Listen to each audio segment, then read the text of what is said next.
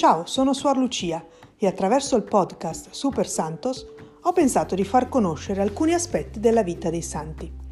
In questo episodio vi parlo della beata Elisabetta Vendramini.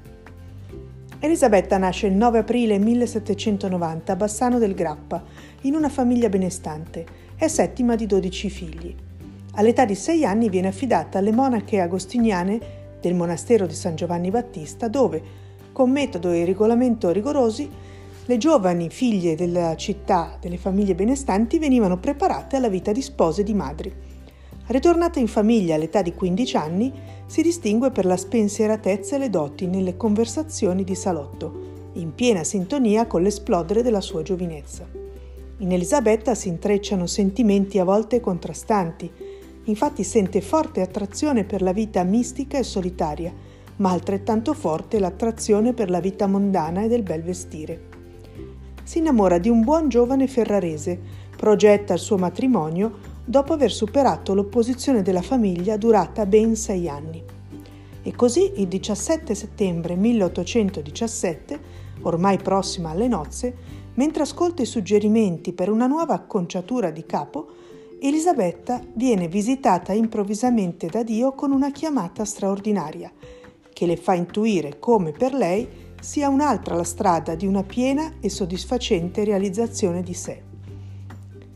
Elisabetta, grazie all'interessamento del fratello Luigi, che è commissario di polizia a Padova, viene assunta come maestra all'Istituto degli Esposti di Padova. E qui il contatto con i bambini abbandonati, il degrado morale del quartiere, fa maturare in lei l'intuizione avuta a Bassano, cioè dare vita a una comunità di terziari e regolari a servizio dei più poveri. Qui Dio le dà una mano concreta per la realizzazione del sogno facendolo incontrare Don Luigi Maran, sacerdote padovano impegnato anche socialmente.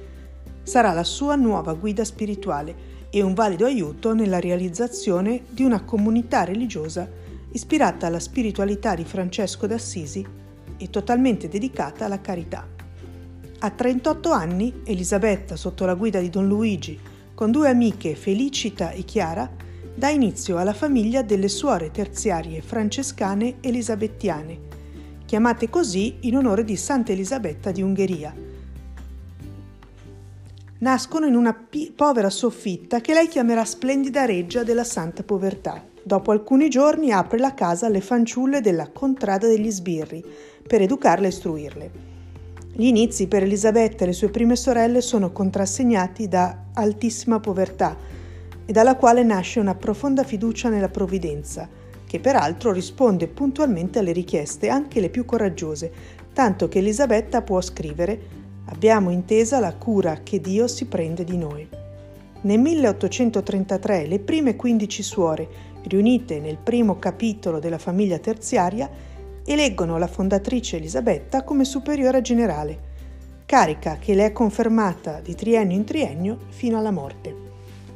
Forte dell'intuizione per cui la nostra missione è di istruire e trarre le anime dal fango, Elisabetta inizia ad accogliere alcune richieste di servizio alla fascia dei più poveri in Padova. Accetta l'istruzione delle giovani povere della casa d'industria, delle orfane nel ricovero Beato Pellegrino, l'educazione dei piccoli nei primi asili fino all'assistenza agli anziani al ricovero Santi Giovanni e Paolo a Venezia. Le figlie condividono l'amore per i poveri della madre e si chinano con tenerezza sui bambini abbandonati, gli anziani, gli ammalati, gli adolescenti, i giovani gli adulti analfabeti. Si sentono una famiglia, la famiglia di Gesù, nella quale, come gli apostoli, lavorano con l'obiettivo di aiutare ogni uomo a ritrovare la bellezza delle origini, conforme all'immagine del Figlio di Dio. Una patologia oculare progressiva le rende impossibile la lettura e la scrittura. Nell'ultimo anno di vita l'artrite deformante la immobilizza a letto. Viene visitata dalle suore che desiderano raccogliere i suoi ultimi insegnamenti. Elisabetta muore a Padova il 2 aprile 1860, a 70 anni, per una cardiopatia, dopo aver pronunciato Gesù, Maria e Giuseppe ho visto di passaggio la Sacra Famiglia. Il suo volto sembra illuminarsi, come già avvolto dalla beatitudine celeste. Alla sua morte lascia più di un centinaio di religiose che operano a Padova e a Venezia. Ai suoi funerali, celebrati nella parrocchia del Carmine di Padova, sono il trionfo della sua carità verso l'uomo bisognoso. Infatti con le autorità cittadine c'erano i suoi poveri, gli anziani del ricovero, le orfane, le suore. Purtroppo i resti mortali finiscono per errore nella fossa comune durante la ristrutturazione del cimitero padovano e quindi non si hanno reliquie del corpo di Elisabetta. È stata proclamata beata nel 1990 da San Giovanni Paolo II. Con il tempo si sono diffuse in varie regioni d'Italia e le suore elisabettine come sono andate a cercare e a servire il povero in Egitto, Libia, Argentina, Kenya, Ecuador, Israele e Sudan.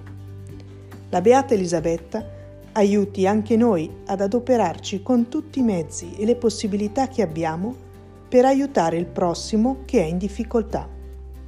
Buona settimana!